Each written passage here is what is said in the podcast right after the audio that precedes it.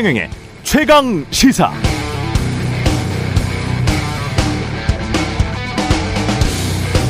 네, 어제 아침 미국 공영방송 NPR에서는 가자 지구에 갇힌 팔레스타인들의 상황을 자세히 보도해 주더군요. 전기 수도 등이 끊기고 병원의 자체 발전기도 제대로 작동되지 않는 상황. 빵은 고사하고 물도 없어서 며칠 버티기도 힘든 상황에서 이스라엘군의 대피 명령이 내려지자 걸어서 수십 킬로미터를 아이들을 업고 대피해야 하거나 신체 장애나 질병으로 아예 대피도 할 수 없는 장애 노약자들의 상황을 자세히 묘사하면서 이스라엘군의 긴급 소개 명령, 대피 명령은 인권 침해다라는 유엔 인권 담당관의 목소리도 함께 전파를 탔습니다. 이 보도를 듣는 동안 저는 문득 낯익은 장면, 한 장면이 떠올랐습니다. 이른바 태극기 집회에서 태극기, 성조기와 함께 펄럭이던 이스라엘 국기가 떠올랐습니다. 생각할수록 아이러니해서 그랬었던 것 같습니다. 기독교인들은 예수님을 믿지만 유대교에서 유대인들은 예수님을 믿지 않잖아요. 미국은 기독교 국가, 이스라엘은 유대교 국가인데 왜 그때 집회 참석자들은 이스라엘 국기를 흔들었을까요? 이스라엘과의 전쟁 상황에서 팔레스타인의 인권을 노골적으로 강조하고 있는 미국 공영방송처럼 한국에서 방송한다면 좌파처럼 인식되겠죠? 그렇게 인식되는 것이 두려워서 개인, 조직, 문화가 자기 검열을 한다면 그건 자유로운 나라일까요? 아니면 갇혀있는 나라일까요? 그런 여러 질문들도 함께 떠올랐습니다. 무엇보다 이 땅에서 다시는 전쟁이 일어나서는 안 된다는 생각이 더욱 확고해졌습니다. 대통령을 비롯한 정치인들의 마음도 같겠죠? 네, 안녕하십니까. 10월 16일 세상에 이익이 되는 방송 최경령의 최강시사 출발합니다. 저는 KBS 최경령 기자고요. 최경령의 최강시사 유튜브에서도 실시간 방송합니다. 문자 자면은 짧은 문자 50원, 기본자 100원이 드는 샵 9730 콩오플 무료고요. 청취율 조사 기간입니다. 예. 의견 보내주시는 분들 추첨해서 커피 쿠폰, 베스트 의견 두 분께는 치킨 쿠폰 드리겠습니다. 전화 받으시면 최경련의 최강시사 잘 듣고 있다는 말씀도 부탁드리고요. 오늘 최강시사는 허나 국민의힘 의원 최재성 전 청와대 정무수석 차례로 만나보고요. 이스라엘 하마스 전쟁 관련 소식들도 준비해 있습니다.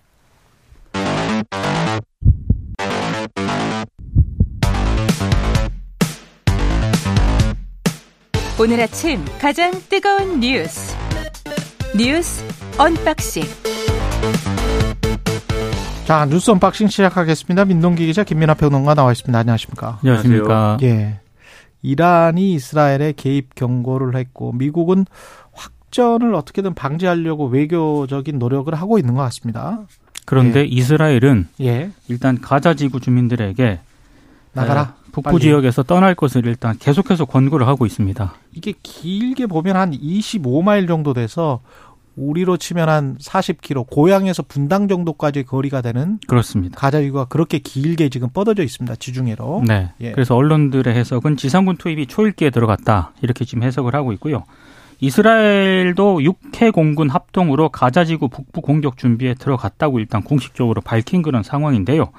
하마스 같은 경우에는 이스라엘 쪽이 제시한 대피 통로가 안전하지 않다면서 음. 주민들에게 대피하지 말 것을 요구를 하고 있습니다. 근데 실제로 이스라엘이 안전을 보장한다고 밝힌 대피 통로가 두 군데가 있거든요. 예. 근데 그곳에서 한 곳인 도로에서 피란에 나섰던 주민 70여 명이 폭격을 당해 숨졌습니다. 아. 사망자 대부분은 여성과 어린이로 일단 알려졌는데요. 일단 이스라엘 정부 쪽에서는 이거 우리가 한 거 아니다라고 아. 일단 부인을 하고 있는 그런 상황입니다. 근데 유엔 사무총장도 성명을 내는데요. 전체 국경이 포위된 상태에서 100만 명이 넘는 사람이 인구 밀집 지역을 음식도 물도 없는 상태에서 이동하는 것은 극히 위험하며 이건 사실상 불가능하다. 이렇게 입장을 냈고 미국 백악관도 그랬어요. 그렇습니다. 미국 백악관도 24시간 안에 대피하라는 거는 이거는 좀 말이 안 된다라고 이야기를 했습니다. 네타냐후 예. 총리가 아랑곳하지 않는 것 같습니다. 지금까지는. 그리고 세계 보건 기구도 지금 가자지구 북부 병원에서 집중 치료를 받고 있는 신생아하고 환자들 있지 않습니까? 이들에게 필요한 요구는 사형 선고와 마찬가지다 이렇게 경고를 하고 있었죠. 예. 그 현지에 지금 있는 팔레스타인 주민들의 경우에도 어 이제 대피를 이제 포기하는 분위기가 지금 만연해 있다 이런 외신들의 보도도 있는 것이고 해서 그러니까 지금 이스라엘이 이분들에게 이제 어, 대피해라 우리는 지상전을 해야 되니까 이렇게 지금 권고를 하는 것 자체가 불가능을 지금 요구하는 것이다. 라고밖에는 볼 수 없다. 이런 분석들이 있는 거고요. 그런 상황에서 지금 말씀하신 대로 이스라엘은 지상전을 그러면 뭐 안 하겠다라고는 얘기를 안 하는 것이고 오히려 지금 계속 기세를 올리고 있는 거거든요. 음.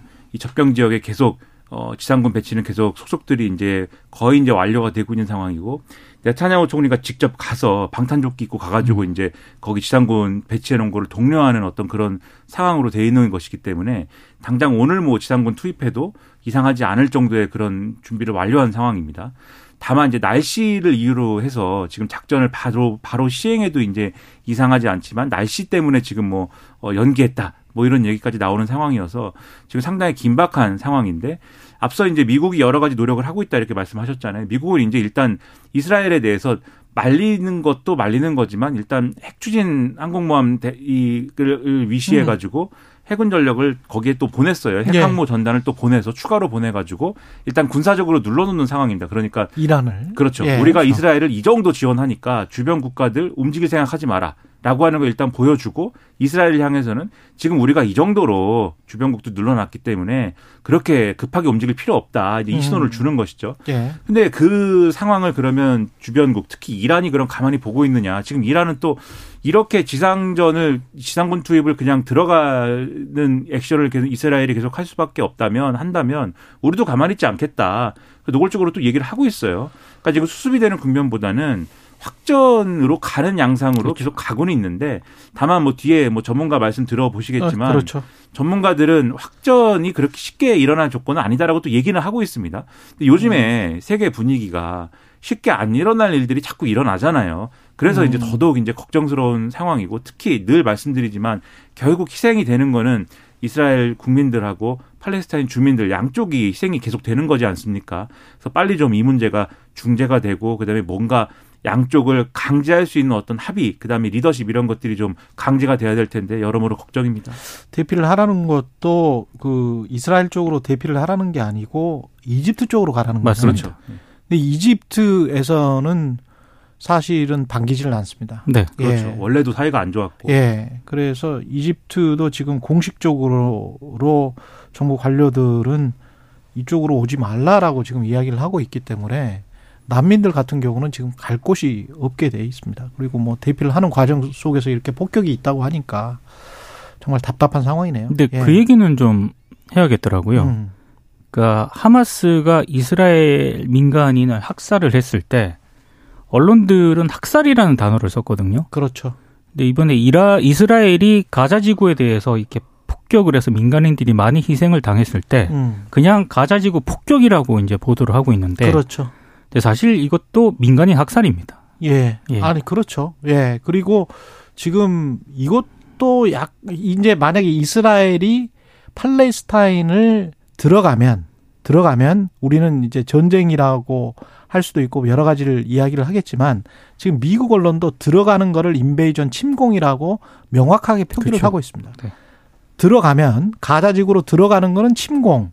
그래서 인베이전이라고 이야기는 하고 있는데 우리 언론은 앞으로 만약에 들어가게 되면 어떻게 그 단어를 쓸지 안 쓸지 침공이라는 단어를 쓸지 안 쓸지는 모르겠습니다. 이라크에 미군이 들어갈 때도 미국의 언론들은 침공이라는 단어를 썼습니다. 한국의 언론만 희한하게 그 단어를 안 쓰더라고요. 음. 예. 어, 어떤 뭐가 자기 검열을 하고 있는지는 잘 모르겠네요. 스스로에게 한번 물어봐 주시기 바랍니다. 국민의힘 김기현 대표 중심으로 쇄신안을 마련하기로 했습니다. 국민의힘은 예. 어제 휴일이었는데요. 의총이 비공개로 열렸거든요. 어, 의원들 한 80여 명 정도가 참석을 했다고 합니다. 26명이 김기현 대표 책임론, 수도권 위기론 극복 방안 등에 대해서 발언을 했는데 4시간 30분 정도 가까이 이어졌습니다. 일단 김기현 대표가 의총 말미에 30분 넘게 발언했거든요. 발언의 핵심은 내년 총선에 정치 생명을 걸겠다. 그리고 강서구청장 선거에 김태우 후보를 공천한 게 윤석열 대통령의 일방적 요구 때문은 아니었다. 이렇게 발언을 한 것으로 일단 보도가 되고 있습니다. 두 번째 발언은 좀 미묘하게 해석이 가능하거든요.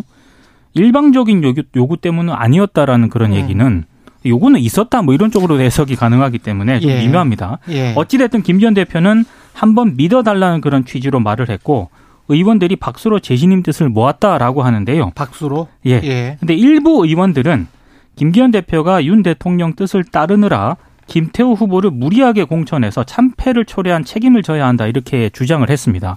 최재형 의원하고 서병수 의원이 대표적이고요. 네, 어찌됐든 김기현 대표 체제를 일단 유지를 하기로 했기 때문에 어, 이 문제가 앞으로 어떻게 정리가 될지는 조금 상황을 봐야 될 것 같은데요. 그 전에, 그러니까 토요일에 이철규 사무총장하고 박대출 정책위 의장 등을 비롯한 여당 임명직 당직자 전원이 사퇴 의사를 밝히지 않았습니까? 예. 그래서 뭐 이 사퇴 의사를 밝혔을 때도 결국에는 김기현 대표하고 더 나아가서 윤 대통령에까지 이 책임론이 향하지 않도록 선제적으로 사퇴를 한 거 아니냐 이런 비판도 나오고 있습니다. 그러니까 이제 이 뭐 내부적으로야 뭐 여러 가지 이제 얘기들을 하겠습니다만은 이게 어떤 의미냐를 이제 평가하고 해석하는 것들이 여러 가지 남은 거 아니겠습니까? 그러면 이 지금 이제 이걸 수습이라고 이제 하고 있는 거니까 여당은 이게 어떤 의미의 수습이냐 이거는 이제 해석하는 게 남은 건데 일단 이제 임명직들이 사퇴한 건 어떤 의미일까라는 걸 생각을 해보면 저는 이제 평론가니까 해석을 해야 되지 않습니까? 임명직들만 사퇴하고 그러면은 이 나머지 사퇴 안 한 사람들은 어떤 사람들이냐를 생각을 해보면 예. 누구예요? 그러니까 사퇴 안 한 사람들, 그러니까 임명직이라는 것은 지금 정책위 의장이라든지 사무총장이라든지 그렇죠. 뭐 이런 사람들에 더해서 여의도 연구원장. 그렇죠. 예. 그다음에 지명직 최고위원까지 사퇴를 한 거예요. 지금 지명직 최고위원이라는 거는 그러니까는 이 최고위원 중에 대표가 약간 이 선출직들이 아, 선출직으로 뽑히지 그렇죠. 않은 사람. 그렇죠. 예. 여기까지 사퇴를 한 거예요. 그러면 뒤집어 얘기하면은 지금 사퇴를 안 한 사람들은 선출된 사람들이 사퇴 안 한 거죠. 아, 선출, 포함해서. 선출된 최고위원과 대표. 그렇죠. 어. 그 이 사람들은 그럼 어디서 선출이 됐습니까? 전당대에서 선출이 됐는데 그렇죠. 그 전당대회는 어떤 전당대회였냐면은 그때 이제 그 전당대회 성격을 평가할 때 윤심 전당대회다 이렇게 얘기하지 음. 않았습니까? 그렇죠. 그러니까 결국 윤심으로 선출된 사람들은 사퇴를 안 한 거예요. 그러면 음. 이 얘기가 지금 김기현 대표를 위시한 최고위원회가 자리를 보존하고 있, 는 것은 윤심이 닿은 사람들은 지금 사퇴 안 한 거거든요. 이게 역으로 얘기를 하면은 해석의 영역에서 얘기를 하면은 그럼 이게 과연 그럼 제대로 수습을 하는 거냐 이런 의문이 제기될 수밖에 없죠. 강서구청장 선거의 그러한 결과는 결국 이게 당 당과 지금 용산의 관계가 수직적이기 때문에 일어난 어떤 비극일 텐데 이 여당 내에서 볼 때는 그게 아니고 이제 김기현 대표의 대표 선출 이후에 생긴 문제에 한해서만 지금 어떤 책임을 묻는 과정이라고 한다면 그게 제대로 수습이 되는 거냐 이런 의문이 이제 임명직 사퇴 선에서 이제 불거진 문제 그런 해석에서 이제 나올 수 있는 문제고 그다음에 의총 분위기를 쭉 보면은 이 보도된 내용을 보면은 김기현 대표의 사퇴를 요구하는 발언이 안 나온 건 아니지만 많은 뭐 이런 어떤 요구는 아니었다라는 거예요. 그래요? 소위 말하는 이제 친윤, 비윤 뭐 이렇게 우리가 얘기하지 않습니까? 예. 근데 오늘 이제 언론 보도를 보면은 이런 표현들이 있습니다. 비윤 내에서도 김기현 대표 사퇴를 요구한 거는 이제 소수였다. 왜냐하면 이제 비윤도 이제 강경파 내지는 온건파가 있는 거잖아요. 근데 이제 강경파라고 우리가 굳이 이제 표현을 하자면 강경파들의 요구는 당연히 이제 김기현 대표도 사퇴해야 되는 거 아니냐, 음. 물러나야 되는 거 아니냐 이렇게 얘기를 했는데 온건파에 해당하는 분들의 경우에는 그게 언론의 표현입니다. 언론의 취재 내용입니다. 뭐 이렇다는 거예요.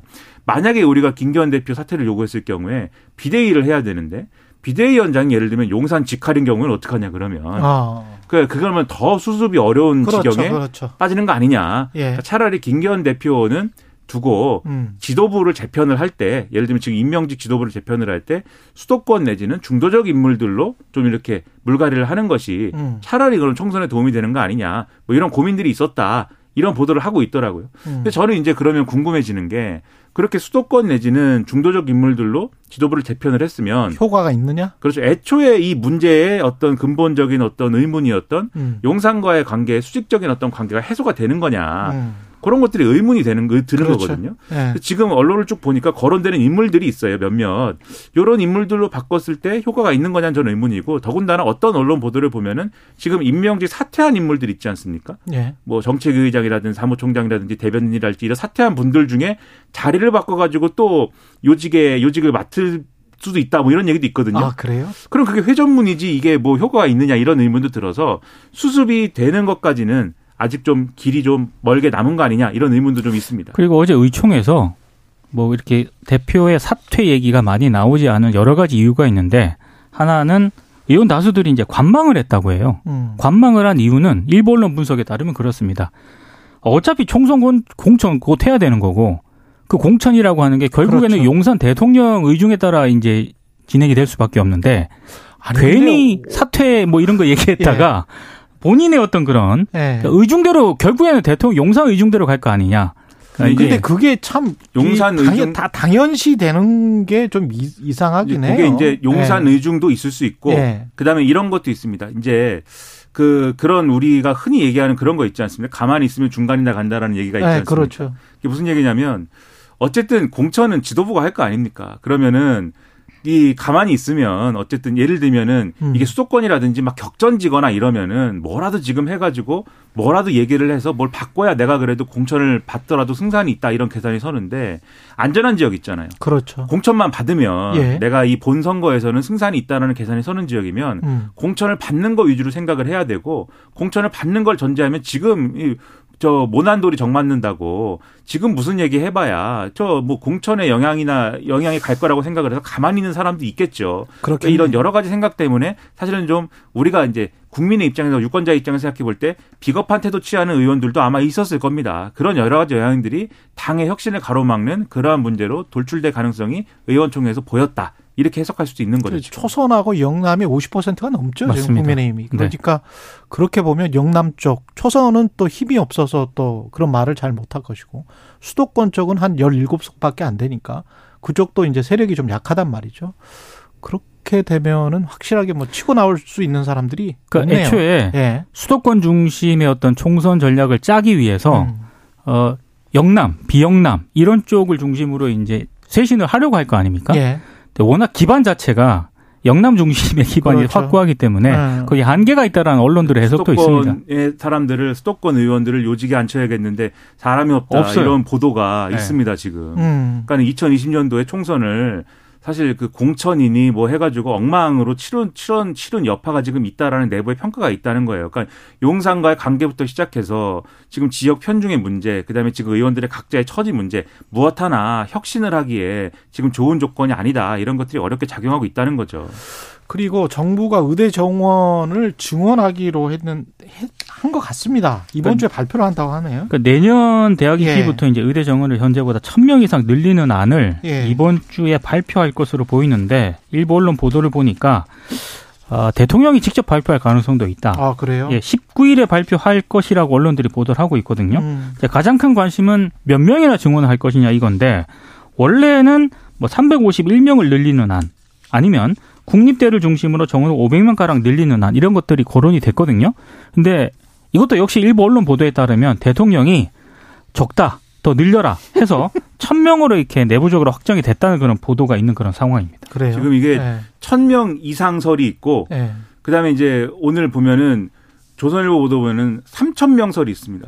그리고 3천 명이나. 예, 3천 명 늘린다. 그리고 무슨 또 동아일보 보도를 보면 4천 명 설이 있습니다. 근데 이게 이제 이- 예를 들면 지난 정권에서 연간 400명씩 10년 동안 맞아요. 4천 명 늘린다 이런 게 있었잖아요. 그때 난리 났었던 것 같은데. 그렇죠. 그렇죠. 예. 그런데 오늘 신문들을 보면은 사설이나 이런 걸 보면은 이미 아, 이 많이 늘려야 된다. 지금. 아니 그거는 사실이에요. 그렇죠. 사실입니다. 예. 그게. 그러니까 저는 의대 정원을 늘리는 거에는 찬성하고 그게 그 공공의료 쪽으로 많이 갔으면 좋겠다. 근데 시스템이 그렇게 작동하지 않는 부분들 다른 것들 의대 정원 늘리는 거 말고 다른 것들이 좀 그런 게 있기 때문에 사회적으로 이게 시민 사회에서 좀 이야기를 많이 하고 그 다음에 그 숫자랄지 이런 것들을 정부랑 좀 협의를 해서 정부가 결정하는 이게 보통 민주주의 국가 아닌가요? 그러니까 의료계 예. 쪽에서도요. 이게 의사 이기주의라고 비판하는 것까지는 인정을 하는데 뭐 그거는 다 한- 인정할 거예요. 그러면서도 지금 의료계 문제 중에 하나가 예. 지역이라든가 필수 인력 이런 쪽으로 안 그렇죠. 간다는 거 아닙니까? 예. 그러니까 이거를 해결을 해야지 음,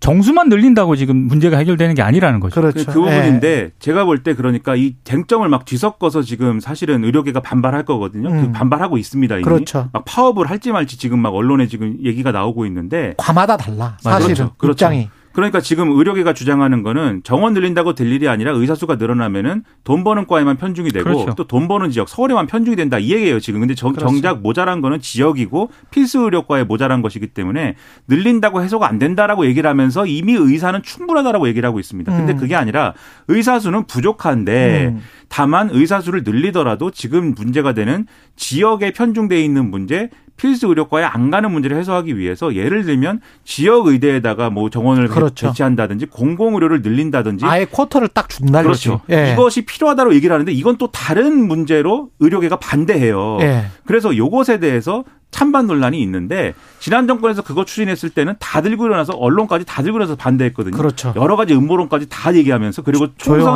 총선 겨냥한 포퓰리즘이다 막라고 하면서 그렇게 반대하지 말고 음. 이번에는 지금 분위기가 언론이 좋습니다. 왜 그런지 모르겠지만 예. 그렇게 반대하지 말고 이번에는 정말 될 걸 되는 방향으로 논의를 잘 해 갖고 되는 얘기를 해라. 저는 정말 간곡하게 말씀드립니다.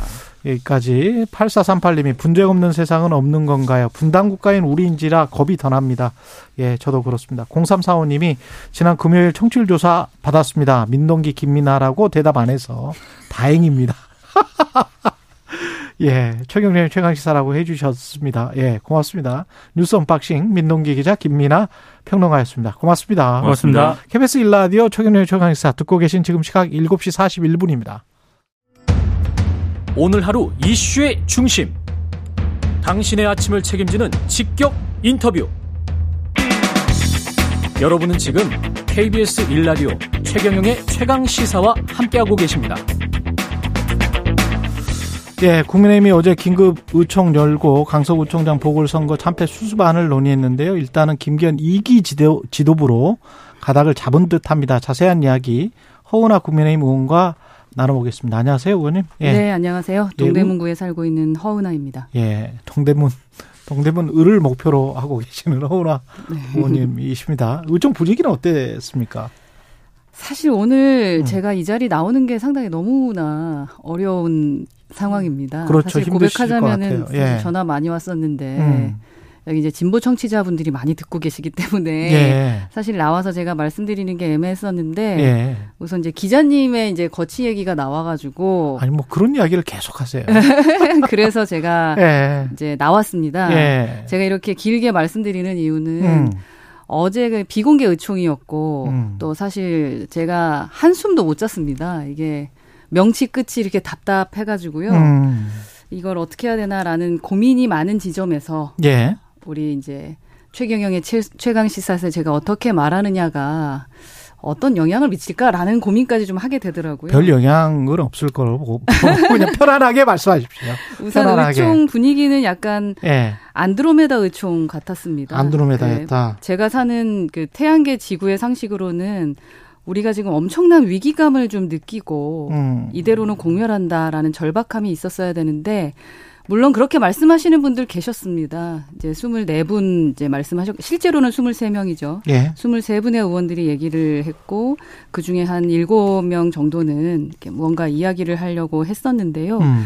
근데 그 외에는 쟤는 그 공간에 제가 아는 세계와는 좀 동떨어진 이야기가 계속 나왔다라는 생각이 들었고 예. 중간에 이제 김웅 의원도 사실은 의총장에서 그냥 나갔거든요. 예. 그러니까 이건 뭐 짜고 치는 거 아니냐 좀 설계가 돼 있는 것 같다 하시면서 그냥 나가셨어요. 예. 저는 근데 끝까지 대표의 발언까지 듣고 싶었습니다. 그래서 좀 남아 있었는데 음.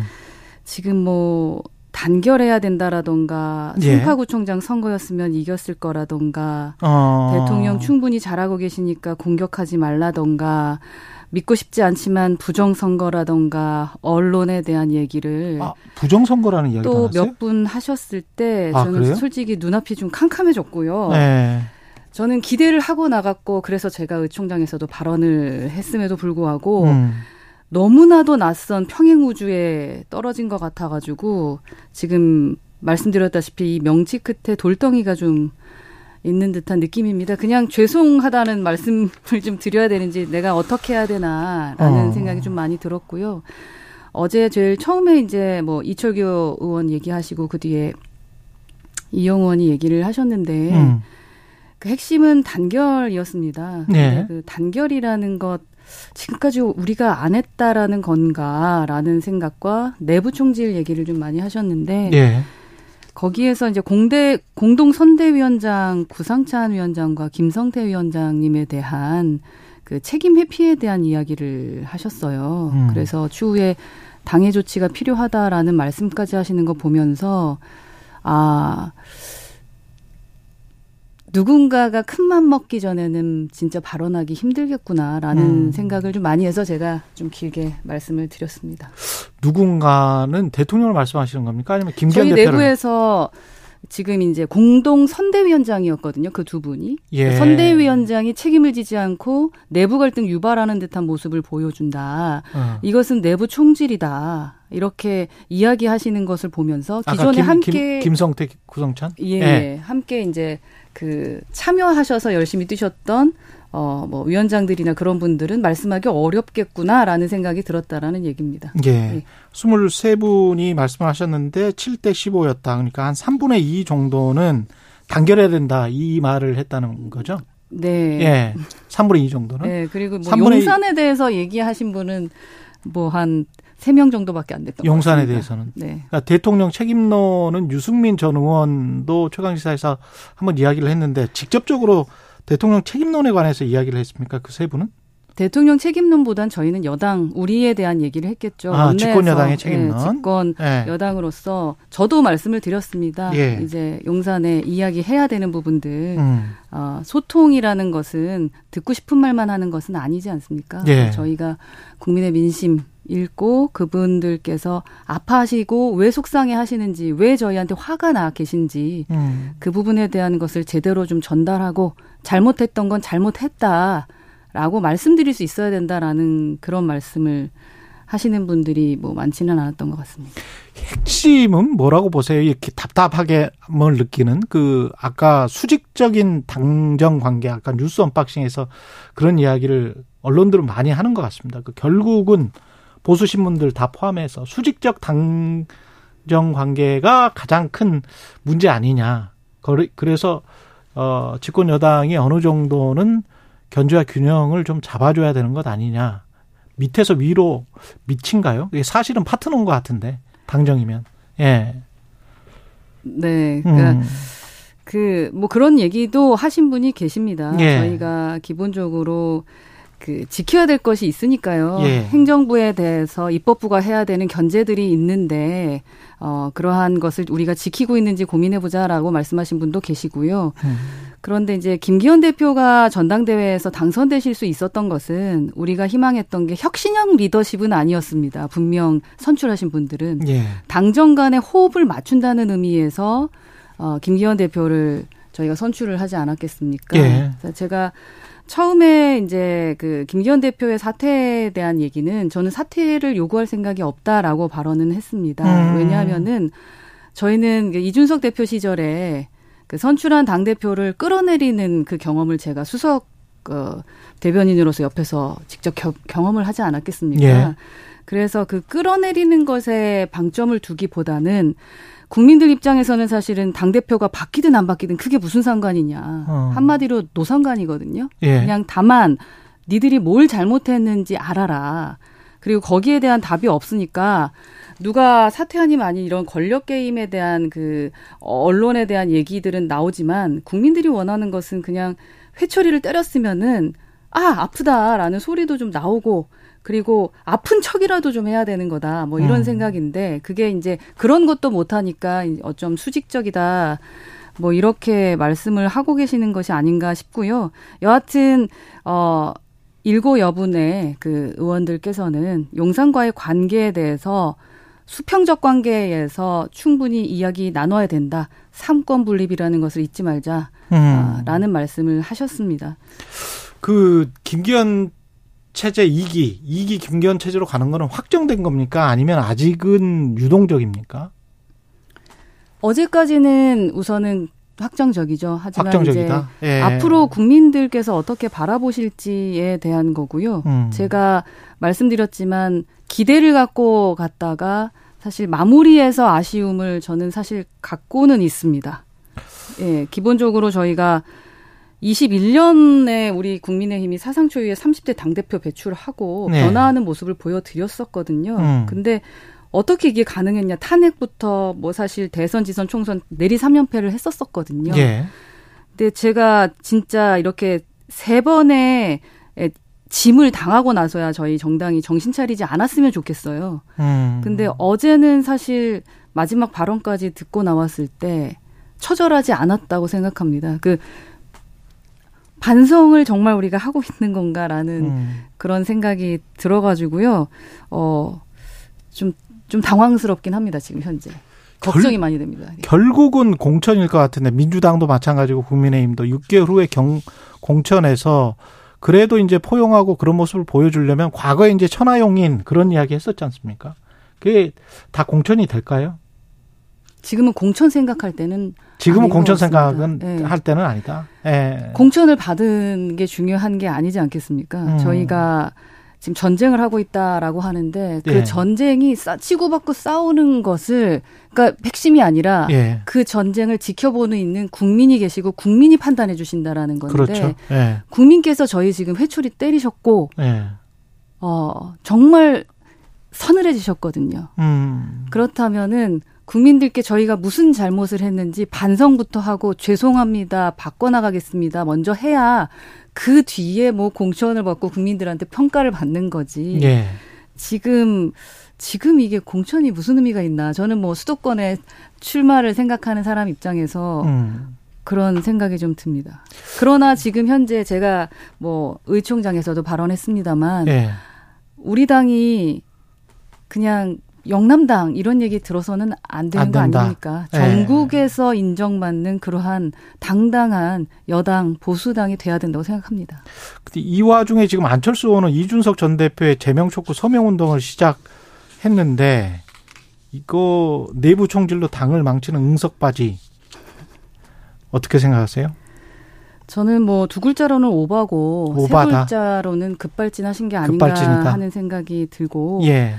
아마 어제 그 안철수 의원도 답답하셨을 겁니다. 음. 지금 당이 풍비박산이 났습니다. 그래서 지금 이러고 있을 때는 아닌 것 같습니다. 그래요. 그리고 예. 싸우면서 담는다고 했는데 어제 좀 이렇게 다짜고짜 급발진을 해버리시면요. 기존에 평소에 정말 싫다고 하셨던 86 운동권들하고 음. 별로 다르지 않아 보여요. 예. 그래서 뭐만 하면은 뭐 친일파니 혐오니 뭐 이렇게 분연이 일어서는 예.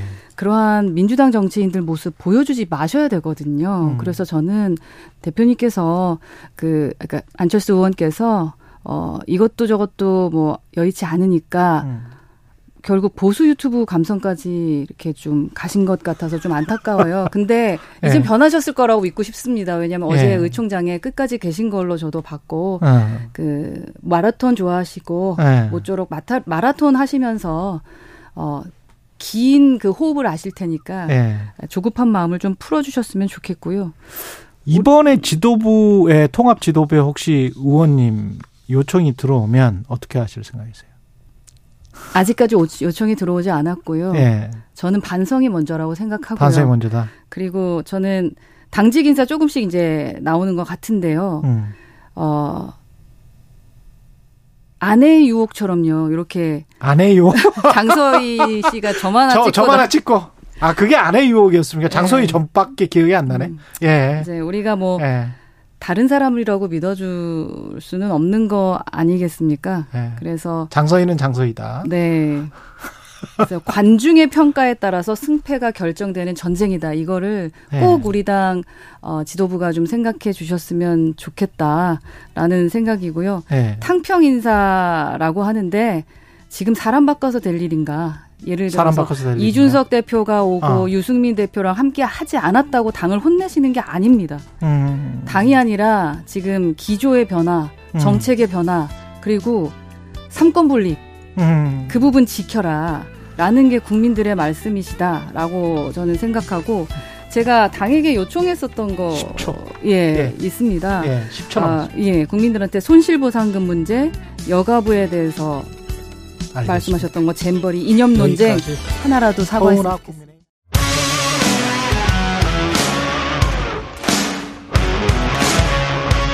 오늘 하루 이슈의 중심 최경영의 최강 시사.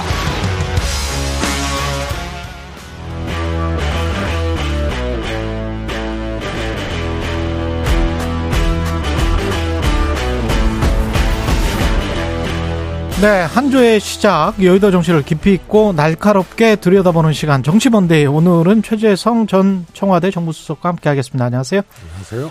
예, 강서구청장 보궐선거 예상은 하셨습니까? 네, 이 정도 격차? 저 저는 15% 이상 15% 이상 이길 것이라고 예. 얘기를 했죠. 음, 결과가 왜 이렇게 나왔을까요? 이제 생각보다 많이 차이가 났잖아요. 예. 어, 그래서 이제 선거 전 여론조사 여러 가지 이제 결과를 놓고 조금 이제 오버슈팅 한 거다. 야당이 음, 이기는 예. 결과에 대해서. 근데 오히려, 어, 이, 일종의 이제 샤이 민주당이라 그래야 되나요? 음. 이게 이제 숨어 있는 거고요. 예. 어, 국민의힘 소극적 지지자 어. 아들이 어, 투표장에 나올 수, 나오기 어려운 그런 어. 환경이었죠. 그래서 어. 저거는 용산에 의한 용산을 위한 용산의 선거였기 때문에 예. 격차가 상당히 벌어졌다고 봅니다. 그럼 두 당의 소극적 지지자들이 민주당 왜 나왔고 국민의힘은 왜 안 나왔습니까? 우선은 어, 이재명 대표 구속영장 기각이라는 그런 음. 정황이 이제 하나 있었던 것 같고요. 예. 그 다음에 어, 김태우 사면, 음. 그리고 곧바로 김태우 공천, 예. 김태우 출마 이런 것들이 한 번도 우리가 겪어보지 못한 장면이거든요. 예. 확정 3개월 만에 사면한 것도 이례적이지만 음. 원인 제공 당사자 범법자란 말이에요. 원인 제공 당사자를 3개월 만에 사면을 시키고 그 당사자를 내보냈단 말이에요. 음. 당은 아무 말도 하지 않고 예. 오히려 당은 무공천이니 음. 혹은 김태호 공천을 전혀 염두에 두지 않는 이런 상황에서 갑자기 공천을 했거든요. 예. 이런 것들이 이제 매우 오만하게 아, 느껴졌고요. 예. 이런 일련의 상황이 어, 굉장히 그 처음 있는 상황이기 때문에 유권자 입장에서는 받아들이기 어려운 환경을 어, 용산과 국민의힘이 스스로 만들었던 거죠. 국민의힘은 지난 주말에 이제 의총을 가졌고 방금 전에 허은하 의원에 따르면 김기현 2기 체제로 갈 것이 거의 확정됐다라고 이야기를 하던데 그 국민들 눈높이에는 맞는 지금 조치라고 생각하세요? 우선은 이제 내용이 없잖아요. 예. 선거에 참패했는데 예. 아, 내용이 없는데 한마디로 얘기하면은 용산은 내실 있는 변화를 주문했단 말이에요. 음. 그리고 김기현 대표는 어제 한 번 믿어달라 그리고 박수. 예. 의총에서 의원들 박수. 예. 그래서 김기현 대표가 오히려 이기 체제로 가는 거죠. 음. 그래서 이거는 사안의 본질을 전혀 외면한 겉돌기거든요. 음. 뭐냐면 사안의 본질은 용산발로 시작이 된 거 아니에요? 예. 그리고 국민의힘은 무력했고 아무것도 하지 않고 용산 출장소처럼 그대로 움직여서 공천하고 치른 선거거든요. 예. 요게 본질이에요. 그런데 용산에 대해서 대통령에 음. 대해서 뭐라고 할 수가 없어요. 당이 당이 할 수가 없잖아요. 예. 왜냐하면 대통령이 조각해서 만든 대표가 김기현 대표잖아요. 그래서 김기현 대표 체제를 흔든다는 거는 윤 대통령의 구도, 구상 음. 이런 것들을 차기 총선 이후까지도 어 흔들어 버리는 거기 때문에 음. 이거는 불가능한 거죠. 그럼 누가 약간 쥐는 거를 내려놔야 됩니까? 아니면 윤석열 대통령이 당의 자율권을 좀 어, 용인하는 그런 방향으로 가야 되는 그 수밖에 없는 건가요? 근데 그게 예. 불가능하죠. 그게 불가능하다? 윤 대통령이 예. 지금은 당의 메시지를 전달할 것이 아니고 음. 국민들에게 메시지를 내놔야 되거든요. 아. 여당은요. 예. 여당은 국정 운영, 대통령이 국정 운영에 대한 평가로 선거를 치르는 거 아니에요. 음. 그래서 평가가 좋으면 아, 이기는 거고 평가가 나쁘면은 지는 거란 말이에요. 예. 구청장 한 명 보궐 선거하는 것을 전국 선거로 본인들이 키워놓은 거 아니에요? 예. 김태호 사면 공천으로. 음. 그리고 거기에 올인을 했잖아요. 그런데 국민들은 심판 투표를 한 거거든요, 유권자들은. 예. 그러면 당연히 이 선거는 대통령실에서 대통령이 민심이 이 떠나고 민심이 심판한 거기 때문에 메시지를 내야 되는 겁니다. 2021년 서울시장 보궐선거에서 민주당이 졌잖아요. 예. 문 대통령이 메시지를 냈어요. 어. 국민의 질책을 엄중히 받아들인다. 어. 그리고 최재성 정무수석 교체하고 같은 날 총리가 사, 사표를 냈습니다. 아 그때 정부 정세균 정세균 아. 총리. 왜냐하면 예. 비서실장 교체를 해야 되는데 예. 온지 두 달밖에 안 돼요. 유영민 비서실장이. 그 정무수석은 당정 간의 관계를 제대로 하지 못했다? 뭐 아닙니다. 그 정도 급이 예. 아니고요. 비서실장 교체인데 부임한 지 두 달밖에 안 됐고. 그래서 비서실장 대신에 남았- 정책실장을 교체해야 되는데 왜냐하면 국정에 대한 평가거든요. 그렇죠. 예. 여당은 그렇습니다. 예. 그래서 정책실장을 교체해야 되는데 김상조 정책실장이 당시에 전세값 올렸다 그래가지고 맞, 보궐선거 전에 사퇴를 했거든요. 그러니까 선임 수석, 정무수석을 교체를 한 거고 아. 정무수석 교체 가지고만 안 된다. 그래서 제가 건의를 해서 예. 급이 아닌데도 정무수석하고 같은 급이 아니죠. 예. 총리 사퇴도 같은 날 했습니다.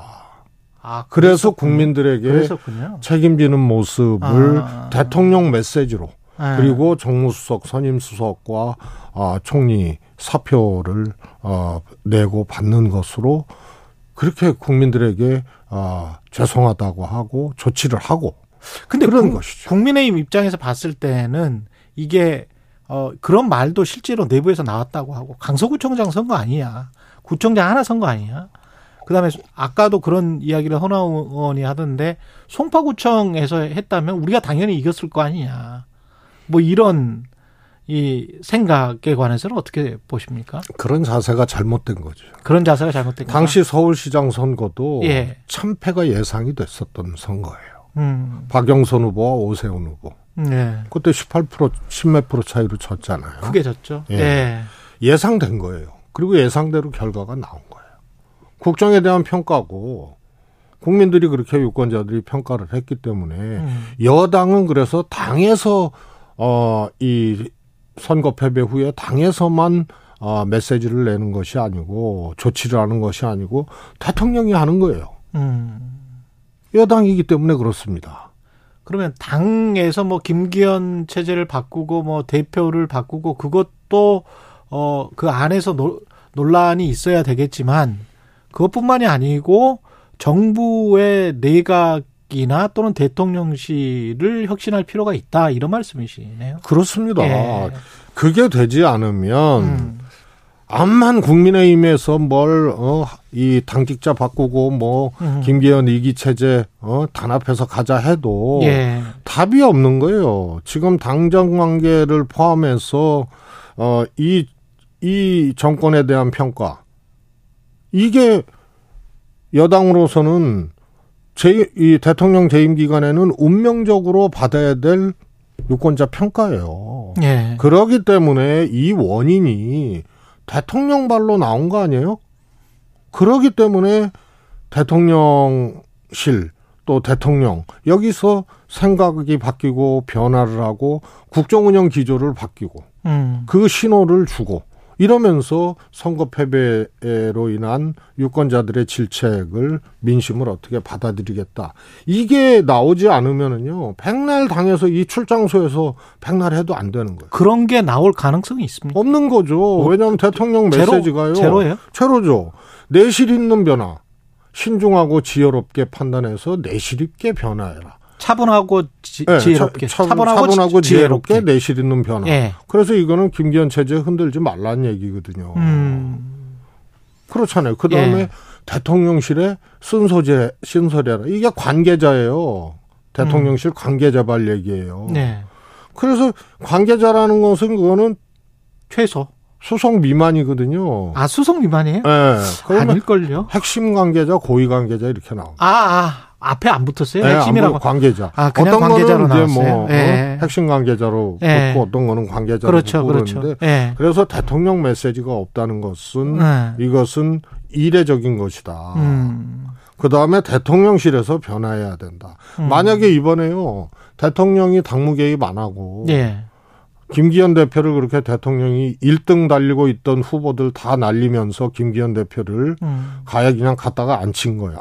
라고 생각하는 거 아니에요? 예. 그러지 않고 대통령실에서 개입 없이 그냥 대표가 만들어졌다면 이번에 교체됐을 거예요. 음. 그런데 대통령이 만들었기 때문에 이 대통령하고 같이 가는 거거든요. 예.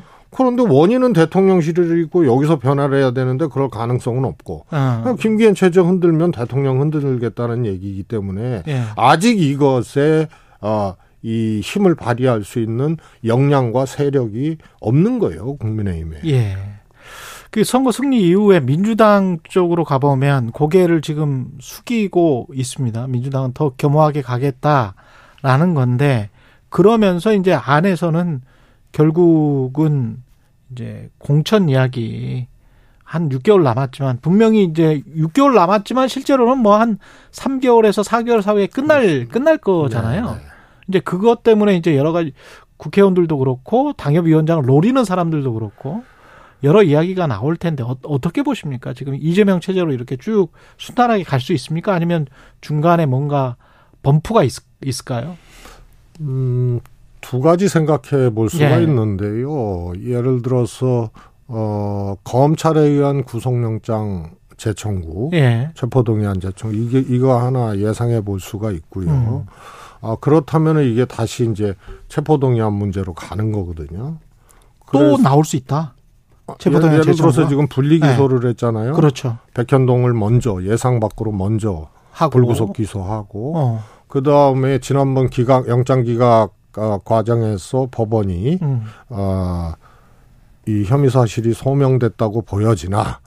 이렇게 얘기를 했던 위증교사 뭐 등등등 이런 것은 이제 수원지검으로 다시 보냈거든요. 음. 그러면 보강해서 예를 들어서 체포동의안 영장 청구 이런 수순으로 가게 되면 요 소용돌이가 한 번 더 있을 거고요. 예. 그런데 그렇지 않다. 그런다 하더라도 어 이제 극복되어질 수 있다고 보고요. 민주당 음. 입장에서는 그 그러 그러지 않는다면은 어 이재명 체제로 어 가는 것이다. 그러지 않는다면 체포 동의안에 들어오지 않는다면 예, 그 중요한 이제 조사 결과에 포인트가 있는데요. 예. 이재명 대표를 민주당 내 지지자 내에서의 선호도가 아니고 음. 차기 대선 후보나 이런 이제 선호도를 일반적으로 보면 이번에 22%하고 한동훈 장관 14% 나왔잖아요. 예. 그거를 기준으로 굳이 본다면 음. 민주당 지지율보다 10여 프로 떨어지는 거예요. 음. 근데 대통령은 대통령 지지율하고 국정운영 지지율하고 국민의힘 지지율하고 엇비슷해요. 예. 그런데 대통령 지지율이 당 지지율보다 밑으로 내려가면은 이거는 이제 통제 불가능한 사- 상황이 오는 거거든요. 음. 거꾸로 민주당은 이재명 대표에 대한 비호감도라든가 예. 이런 것들이 엄존함에도 불구하고 정당 지지율이 10% 이상 이재명 지- 지지도보다 앞서 앞서고 있다는 것은 음. 이 정권에 대해서 어 이제 이 민심이 성난 거예요. 음. 그래서 요게 이재명 대표 체제를 유지시키는 정당 지지도의 근거가 강하게 작동을 하고 있기 때문에 음. 저는 어 영장 기각 이후로 이재명 대표로 총선 치를 가능성이 매우 커졌다. 그 렇게 분석을 하신다면 결국은 이재명 대표가 내일 메시지는 통합과 반윤석열 쪽에 초점이 맞춰질 수밖에 없겠네. 당, 당 내부의 통합. 이제 예. 소위 말해서 정권 심판이나 견제 이런 것은 국민이 만들어 놓은 거거든요. 예. 만드는 거거든요. 예. 그 전에 2020년 총선에서 국민의힘이 참패했잖아요. 음. 황교안 대표가 또 당시 어 야당에서 정권 심판 그냥 뭐 입에 달았어요. 그런데 결과는 야당 참패였고 민주당 압승이었거든요. 음. 그게 민심이 뒷받침이 안 되는데 야당에서 정권 심판한다고 이게 맥히는 건 아니거든요. 음. 그래서 정권 심판론은 국민들이 만들어내는 예. 거죠. 예. 그래서 어 이제 이것이 이제 더 비등해지는 상황이 될 텐데요. 음. 아까 말씀드리다가 조금 하나 이제 덜 말씀드렸던 게 예. 이- 이재명 대표 입장에서는 오히려 국면을 음. 주도적으로 갖고 갈 수 있는 그런 여유 공간이 생겼다. 어, 어디? 예를 들어서 이제 본인의 출마 문제, 아, 예. 그다음에 이후에 총선을 이재명 대표로 치를 가능성이 음. 매우 높아졌는데 출마를 해야 됩니까? 안 해야 됩니까? 이재명 대표는. 뭐 조금 이른 감이 있는데요. 저는 뭐 험지 출마 뭐 네. 이런 얘기도 나오고 네. 이현욱 의원이 이제 그런 음. 말씀도 하고 그러는데 그 적정치가 않아요. 그래요? 선거를 치러야 될 대표가 예. 험지 출마해서 그러면 선거를 치르지 않고 아저 직접 출마하지 않고 전반적으로 지휘하는 게 훨씬 낫다. 저는 그래서 네. 어, 불출마 가능성이 꽤 있다고 봅니다. 아 불출마 가능성이 꽤 있다. 예, 이재명 대표는 뭐 음. 선수를 국회의원 선수를 쌓기 위해서 뭐 하는 게 아니니까. 정치하는 게 아니거든요. 예. 그래서 어 험지 출마보다는 음. 불출마 가능성이 크다고 보고 음. 이것도 이재명 대표가 여백을 가지고 주도적으로 판단할 수 있는 카드 중에 하나고요. 그래서 아까 공간이 좀 열려 있다 그런 그렇습니다. 이야기를 하신 거고. 그 다음에 이재명 네. 대표가 대표 이재명 대표 체제로 총선을 치를 거냐, 음. 아니면 그야말로 백의종군 해서 어 새로운 그래서- 체제로 치를 거냐의 문제도 이재명 대표의 판단에 아. 달려 있는 거죠. 그러네. 그래서 아. 어, 여백 전략적 여백이 상당히 이제 생긴 그런 어. 국면이고 강서구청장 선거가 아, 그것을 가져다 준 거죠. 당장 체포동의안 가결에 나선 것으로 보이는 또는 뭐 그 전부터 순서를 해왔던 의원들에 관한 공천이랄지 뭐 윤리 심판원 회부 문제랄지 이런 것들은 공천은 좀 나중에 한참 문- 전 후의 문제고 윤리 심판원 회부 문제랄지 이런 것들은 그냥 쓱 들어가는 것 같은데 어떻게 보십니까? 다시 불거져 나올 수 있습니까? 우선은 이제 시간이 네. 조금 이렇게 늘어지는 거죠. 예. 지금 국정감사고 뭐 정기국회 중이니까. 음. 그래서 어 저는 어이 문제가 윤리 심판원에서 어 시간도 조금 있고 그리고 어 징계를 하더라도 강하게 하기 어려운 음. 그런 상황으로 가지 않을까 싶습니다. 예. 예. 그래서 이재명 대표가 지금 상황에서는 딱 두 가지 메시지를 내야 돼요. 구청장 보궐선거 마지막 유세를 어, 지팡이 짚고 가서 어, 하셨잖아요. 그때 작은 차이를 넘어서서 이런 얘기를 했는데 그렇죠. 보다 네. 명료한 메시지가 저는 어, 이재명 대표에게도 민주당에도 필요하다고 봅니다. 보다 명료한 무엇의 메시지입니까? 통합에 대한 통합과 메시지. 혁신이죠. 통합과 혁신에 대한 예, 메시지가 그래서 필요하다. 작은 차이를 넘어서 예. 이런 어, 표현도 좋지만 음. 징계 그다음에 뭐 가결파 색출 뭐 이런 이런 것에 대해서 직접적인 언급을 하셔서 음. 어 자신들의 생각과 소신에 맞게 투표한 것이 음. 그것이 민주당으로서는 어 징계할 수 없는 음. 그런 사유고 그런 민주당이다. 예. 이, 이, 이렇게 한번 정리를 하는 통합 메시지를 분명히 해주는 예. 이런 것이 필요하다고 봅니다. 그러 그리고 그 아 조금 전에 지금 최재성 수석이 언급한 정당 지지도 관련해서 여론조사 개요를 좀 말씀드려야 되는데요. 한국갤럽이 지난 10일부터 12일까지 조사했고요. 윤석열 대통령 긍정평가 33%, 정당 지지도 국민의힘 더불어민주당 34% 똑같습니다. 장내 정치 지도자 선호도는 이재명 대표 22%, 한동훈 장관 14%로 나왔습니다. 그 구체적으로 또 남은 사안이 바로미터가 될 게 지명직 최고위원 자리인데 뭐 여러 가지 이야기가 나오고 있습니다만 구체적으로 사람을 어, 거명하지 않더라도 어떤 사람이 돼야 됩니까?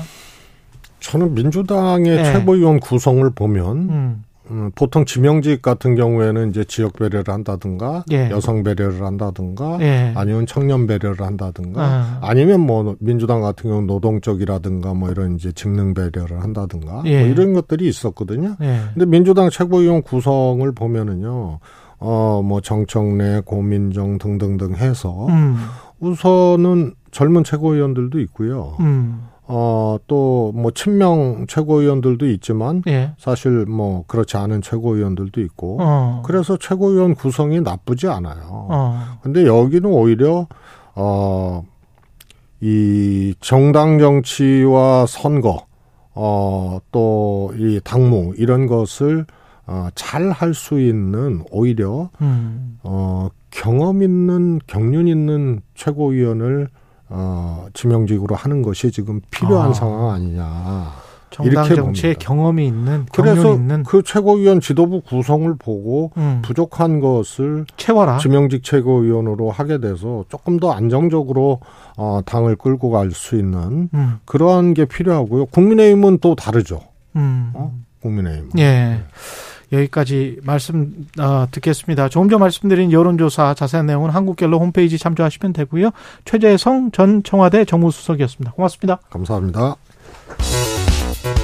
여러분은 지금 KBS 1라디오 최경영의 최강 시사와 함께하고 계십니다.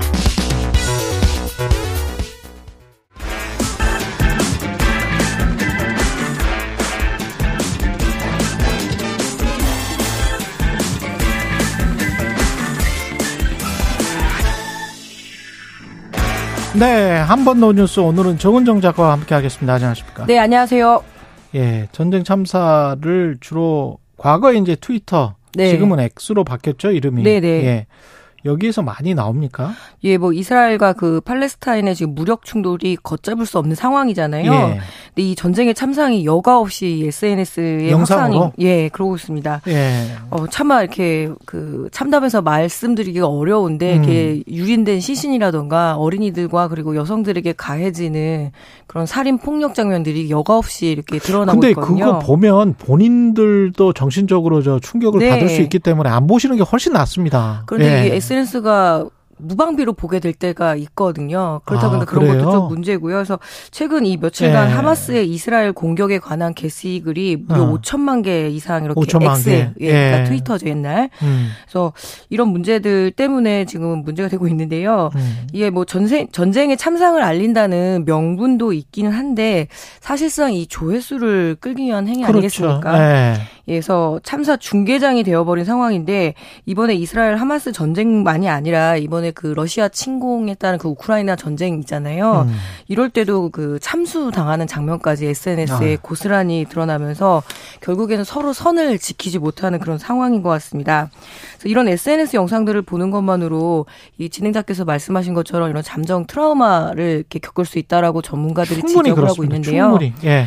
예, 작년 이제 벌써 1년이 다 됐네요. 그 10월 29일 이태원 참사 당시 이 희생자들의 영상이 초기에 SNS를 타고 이게 블러 처리라고 하죠. 음. 그것도 되지 않은 채로 그대로 보도가 됐고 어 저도 우연히 보게 됐습니다. 그래서 너무 음. 큰 충격을 받았었는데요. 지난해 이 한국 심리학회 조사에 따르면 12구 이태원 참사 이후 트라우마를 호소를 하는데 이 심리 상담 내담자 중 221명 중에 46% 가량이 직접 겪지도 않은 그 SNS를 통한 그 음. 충격이라고 하니까 예. 어, 매우 우려스러운 상황이죠. 그 전쟁 참사를 일단 알리기는 알려야 되는데. 네. 예.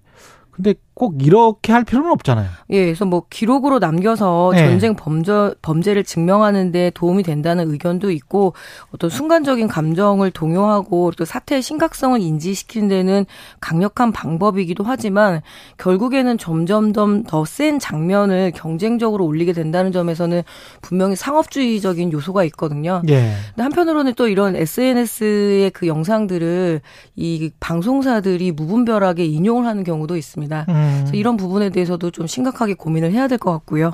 예. 아, 트위터에 유튜브를 링크를 시켜가지고 하는 방식인가요? 네. 예. 그런 것도 있고, 실제 또 조작 방송에 대한 우려도 있습니다. 예. 실제로 지난번에 이 네타냐후 이스라엘 총리가 하마스의 기습 공격을 받아서 병원으로 이송되었다라는 이 X에서 그 드러난 것들이 예. 뭐 조회수가 100만 조회수가 넘었다고 하는데요. 결국엔 조작으로 알려졌고 그리고 실제로는 이게 영상이 어떤 범죄를 증명할 수 있는 증거물이 될수 없다라는 것들이 전문가들의 그렇죠. 지적이더라고요. 예. 중요한 건 원본이기 때문인 거죠. 그렇죠. 예. 그래서 경쟁적으로 이 조회수 장사라고 해야 될까요? 음. 이런 저 비참함을 강조하고 참담함을 강조하는 방식에 대해서는 좀 크게 한번 고민을 예. 서로 나눠야 될 것 같습니다.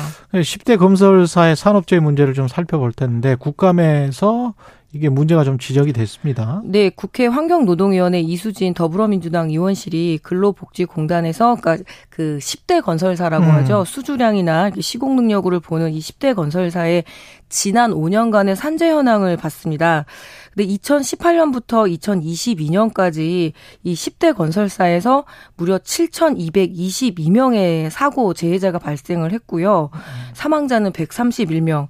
이걸 평균을 내면은 연평균 1,444명이 다치고 26명이 숨졌다라는 건데 10대 건설사에서 네. 그러니까 원하청 노동자를 포함한 거고 이게 산재 승인 기준이니까 이 산업재해 인증을 받 인정을 받지 못한 경우는 더 많을 텐데 그렇겠습니다. 그럼 얼마나 더 많은 사람들이 죽고 또 다쳤을까 이렇게 굉장히 심각한 상황이네요. 사- 산재 같은 경우에 이제 벌점이 있고 뭐 이러니까 네, 네. 예, 작은 사고 같은 경우는 돈으로 합의하고 뭐 이러는 예. 경우도 있기 때문에 더 예. 문제는 2022년 1월 27일부터 중대재해법이 실행이 됐잖아요. 음, 그러고 나서도 이 현장 위험은 조금도 줄지 않았다는 것이 더 큰 문제인 것 같습니다. 예. 이 중대재해처벌법이 시행된 이후인 지난해도 결국엔 이 재해 사망 사고 수치가 최고치를 기록을 했다라고 해요. 예.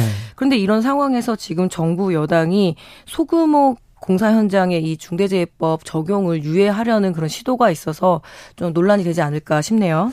지금 국감에서 아직 지적된 건 아니고 의원실의 지금 보도 자료, 분석 자료를 지금 말씀하시는 것 같습니다. 예, 그렇기도 하고 지난 12일에 이 예. 이정식 노동부 장관이 국정감사에 나와서 음. 얘기를 했습니다. 그래서 이 중대재해법 소규모 건설사의 적용은 아직 여전히 시간이 좀 필요하지 않느냐라고 이렇게 난색을 표했는데요. 예. 아이고, 근데 지금 이게 인명은 제천이라고 하는데 어. 건설 현장에서는 이 규모에 따라서 인명의 그 생명의 안전이 달렸다라는 점에 대해서는 조금 더 좀 심각하지 않을까요? 예. 이게 지금 업체별로 보면 네. 어디가 제일 많아요? 10대 건설사 중에서. 사고 재해자를 보게 되면 GS 건설이 제일 높습니다. GS 건설이. 예, 사고 사망자 그 기준으로 보면 현대 건설이 가장 많이 발생을 했는데요. 음. 그러니까 우리가 언제나 꼭 가서 살고 사망 싶 예. 사망자는 현대건설. 예, 살고 싶은 아파트 브랜드들 있잖아요. 예. 그런 회사들마저도 많은 음. 사람들이 죽고 다쳤다라는 점에서 이게 따뜻한 보금자리를 마련하려고 하는 건데 그 음. 만들어지는 과정에서 많은 이들이 희생됐다라면은 이게 좀 사회적으로 논의를 좀 깊게 해봐야 될 것 같습니다. 예. 물론 이제 숫자로 나오니까 비율로 따지면 왜냐하면 이쪽이 10대 건설사가 공사 전체 공사에서 차지하는 비중이 아마 가장 높겠죠. 예. 당연히 뭐뭐 과반 절대 이상이 될 텐데 그 숫자로 생각했을 때 비율이 어느 정도냐. 그래서 아까 50인 미만 공사 금액 50억 미만은 지금 중대재해법 적용이 안 되고 있잖아요. 네, 원래 적용을 이제 준비하려고 했었는데 예. 2년 정도라도 유예를 하자라는 이야기들이 지금 계속 오고 가고 있는 거죠. 예, 그쪽에서는 비율이 사람 숫자는 적을지라도 다친 사람이나 사망자 숫자는 적을지라도 비율은 훨씬 더 더, 높을, 높을 수도 있어요. 예, 전문가들의 지적이고 예. 뭐 10대 건설사 4곳 중에서 이 5명 이상의 사고 사망자가 발생을 하고 있다라고 하니 예. 예, 이 작은 규모의 건설 현장은 훨씬 더 위험하겠죠. 예. 네. 1052님이 여수에서 순천으로 출근하면서 듣고 있습니다. 최근에 최강식사 응원합니다. 0925님, 친구랑 썰전 하다, 아, 최강시사 프로그램 들어보라고 했어요. 예. 어, 정치적으로 어떤 논쟁이 있으셨나 보죠. 화이팅! 이렇게 말씀을 네. 하셨습니다. 예, 지금까지 한 번 더 뉴스의 정은정 작가였습니다. 고맙습니다. 네, 감사합니다. 예, 최근의 최강시사 2부는 여기까지고요. 잠시 후 3부에서는 이스라엘 하마스 전쟁 관련해서 전병서 소장, 박형도 교수와 이야기 나눠보겠습니다.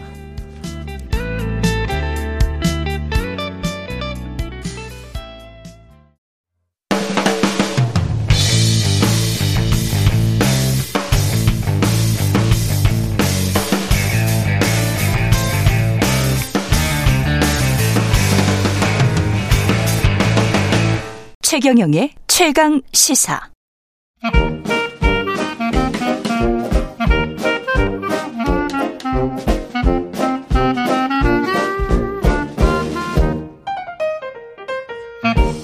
네, 최경영의 최강시사 월요일은 경제합시다 코너가 있는 날입니다. 오늘은 전병서 중국 경제금융연구소장과 함께하겠습니다. 안녕하십니까? 안녕하십니까?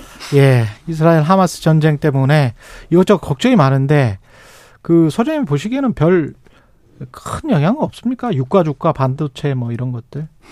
그래서 뭐 세상이 어떻게 돌아가는지는 돈한테 물어보라고 그러는데 그래서 뭐 그렇죠. 언론에서는 뭐 네. 난리지만 네, 그 주가가 큰 변화가 없는 것 같아요. 주가가 예. 그렇죠. 그래서 주가는 뭐 전쟁도 반영하고 예. 금리도 반영하고 다 반영하는데 음.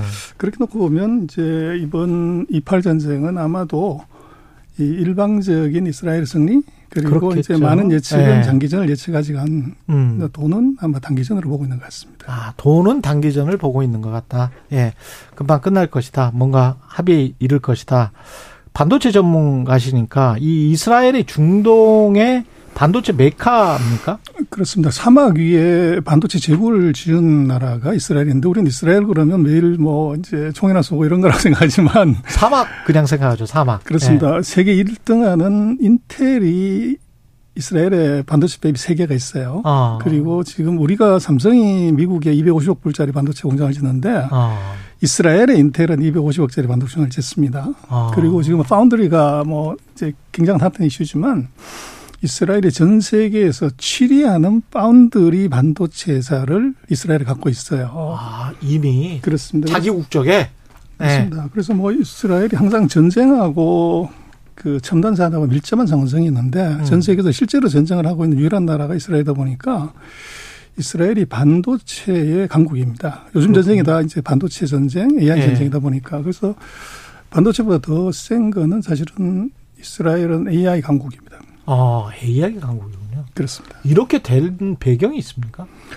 어, 첫 번째는 이제 미국하고의 관계죠. 예. 그래서 뭐 많은 이제 젊은 인재들이 미국 가서 공부하고 음. 그리고 좀 특이하게 보면 이제 고국으로 돌아오고 싶어 하는 그래서 잃어버린 청년들. 그렇죠. 그게 이제 어떻게 보면 귀국해서 그 창업을 하는 이런 아. 것이 하나 있고 예. 그리고 국가가 아주 파격적인 창업 지원을 합니다. 음. 그리고 이제 어떻게 보면은 이것이 이제 그 나스닥에 이 상장을 해서 음. 이제 그 IPO로 해서 대박을 내는 아. 또 이제 뭐 미국의 금융이 유태인들이 지고 있고 그러다 자본은 또 보니까 미국 쪽에서 들어오고. 그렇습니다. 그러다 보니까 전 세계 그 첨단 산업 벤처 캐피탈이 거의 30%가 이스라엘에 투자하는 예. 그래서 정부 정책, 자금, 인재. 예. 그래서 뭐 중동의 MIT라고 하면 이스라엘 공대를 얘기를 하는데 아, 그렇군요. 그 인재들을 보고서 투자를 하는 거죠. 그래서 뭐 반도체 회사가 어떻게 생각하면 1974년에 인텔이 이미 이스라엘에 공장을 지었어요. 음. 어떻게 그러는데 거기 이제 이피롬이라고 지금 이제 많이 얘기되는 플래스 메모리 예전 단계인 이피롬을 개발한 사람이 이스라엘이네요. 어. 그리고 지금 뭐 인텔이 CPU를 지금 만들지만 예. 첫 CPU를 개발한 사람도 이스라엘 사람이고 그러다 보니까 이게. 엄청난 이제 예. 인재 파워가 그 첨단 기업들이 이스라엘에 투자를 하게 만드는 예. 그런 게 있고 지금 엔비디아가 난리지만 음. 엔비디아도 이스라엘에 R&D 센터가 있습니다. 아. 그래서 엔비디아가 DSP라고 데이터 처리 시스템이 굉장히 중요한 칩인데 예. 이것도 이스라엘 사람이 개발한 거를 이제 M&A를 한 거죠. 금융 쪽에서만 이스라엘 유대인들이 활약하는 줄 알았더니 이게 IT 업계에서도 대단하군요. 그렇습니다. 그래서 예. 뭐 금융하고 IT는 친구죠. 친구죠. 예. 서로가 이제 기브앤테이크를 하는 관계다 보니까 그리고 특히 이제 이스라엘 같은 경우는 전쟁이라는 위험이 항상 있으면서 전쟁이 있으면 항상 최첨단 무기 기술은 전쟁에서 발달이 되죠. 음. 그래서 그것이 묘하게 그 불행이기도 하지만 뭐 기술 개발 이런 쪽에서는 또 또 다른 밝은 면이 막 이스라엘에 있는 것 같습니다. 이번 전쟁에서 그러면 그 이스라엘이 AI를 통해서 뭔가 다른 거를 보여줄 가능성이 높겠습니다. 어, 그래서 뭐 지금 그 알파고가 AI 어떻게 보면 이제 시장이 주목을 그렇죠. 크게 만들었다고 네. 하지만 돈은 이제 생성형 AI 엔비디아가 만들었지만 아, 아마도 이번에 이팔 전쟁에서 보여주는 이제 군사용 AI가 뭔지를 이번에 보여줄 것 같아요. 어. 그래서 뭐 패러글라이더 타고 불도저 밀어서 이제 하마스는 공격했던. 하마스의 네. 그 아날로그식 공격이 음. 이번에 아마 이스라엘이 보면 36만 명을 직결시켜 놓고 다시 공격을 안 해요. 음. 그래서 핑계는 뭐 날씨가 안 좋다 뭐 이러는데 네. 전쟁 안에 날씨가 무슨 관계가 있습니까? 그렇죠. 근데 지금 쓰고 있는 이제 이스라엘의 AI 무기를 보면 드론은 기본이고요. 예. 두 번째 지금 카멜이라고 카멜. 카멜 낙타. 예, 낙타. 근데 이제 이게 그 무인 장갑차입니다. 아, 무인 장갑차. 그렇죠. 그래서 지금 하마스가 뭐 골목골목마다 미로를 파놨고 이제 부비트랩도 있고 뭐 그럴 그렇죠. 거 아니에요. 그래서 그거를 사람이 들어가면 뭐 다칠 확률이 굉장히 음. 높은데 이 무인 장갑차가 돌아다니면서 이제 폭격을 하는 거죠. 아. 그리고 지금 Fire Factory라고 전체적인 전쟁 그 지휘를 이걸 하는 시스템을 만들어서 위성에서 데이터를 받고 무인 장갑차, 무인 드론이 뽑아온 데이터를 가지고서 전체적인 이제 전략의 방향을 잡는 그런 시스템을 이미 이제 개발해 놓은 거죠. 그래서 이번에 아마 그런 것들이 총체적으로 아마 다 사용되는 소위 말하는 AI 전쟁에 어떻게 보면 시연장 와. 그렇게 될 가능성이 있어 보입니다. 그럼 원거리에서 뭐 조이스틱으로 뭐 어, 탱크를 완전히 조정을 할 수가 있습니까? 그렇죠. 그래서 위성에서 다 건축하는 거죠. 위성에서 아, 좀 어떻게 보면은 냉정하네요. 이게 저 조이스틱으로 만약에 조정을 해서 이제 사람 죽고 뭐 이러, 이렇게 된다면 그러니까 이렇게 정밀 타격을 하겠다는 거네요. 그렇죠. 정찰 인성으로 다 보면서 그래서 어? 결국은 뭐그 기술은 미국 기술과 이스라엘 기술이 서로 이제 연계가 돼 있는데 예. 뭐 과거에도 보면 그렇지만 미국이 중동하고 긴 싸움을 했지만 예. 싸움하면 재래식 무기 다 갖다 털고 음. 또 첨단 무기를 테스트해보는 시연장이 사실은 중동이었죠. 그래서 이번에 같은 경우는 아마 AI 냉혹하구나, 이게. 기술을 이용한 군사 기술의 테스트는 어. 아마 이번에 정말 참혹한 일이지만 네. 아마 이번 가자 지구에서 나타나는 거 아닌가 싶어요. 그럼 미국에서도 이, 더 한번 해봐라고 뭐 이런 거를 지원할 가능성이 있나요? 그래서 뭐 미국이 무기를 지원했다고 그러는데 예. 이제 탄약을 지원했다는 거고 어. 아연돔에 들어가는 방어용 미사일을 이제 지원했다고 그러는데 예. 그게 크게 보도는 안 되지만 플러스해 가지고 음. 정밀 유도탄을 같이 공급한다고 그런 제가 볼 때는 세 번째가 중요한 것 같아요. 음. 정밀 유도탄이라는 것이 자기 마음대로 가가지고 폭격할 수 있는 폭탄. 어. 그 끝에는 이제 AI가 달려 있는 거죠. 그렇구나. 그래서 그게 뭐 그 평시에는 사용해 볼 수 있는 테스트해 볼 수 없는 상황이지만 예. 이번 상황 같은 경우 특히나 하마스 같은 경우는 미로를 많이 파놨고 이렇기 때문에 이제 꼬불꼬불 찾아가지고 폭격할 수 있는 이제 탄도 뭐 이런 것들을 이번에 미국이 제공한다는 것은 어떻게 보면 미국의 최첨단 무기의 test bed 이제 그럴 수 있는 그렇군요. 가능성도 있어 보입니다. 그 사실 한국에서도 그 방산주 이 이스라엘 하마스 전쟁이 일어난 다음에 방산주하고 AI 관련주가 좀 주목을 받지 않았었습니까? 지금 돈은 냉혹한 거기 때문에 그걸 그냥 막 따라가는 건가요? 그러면 돈이?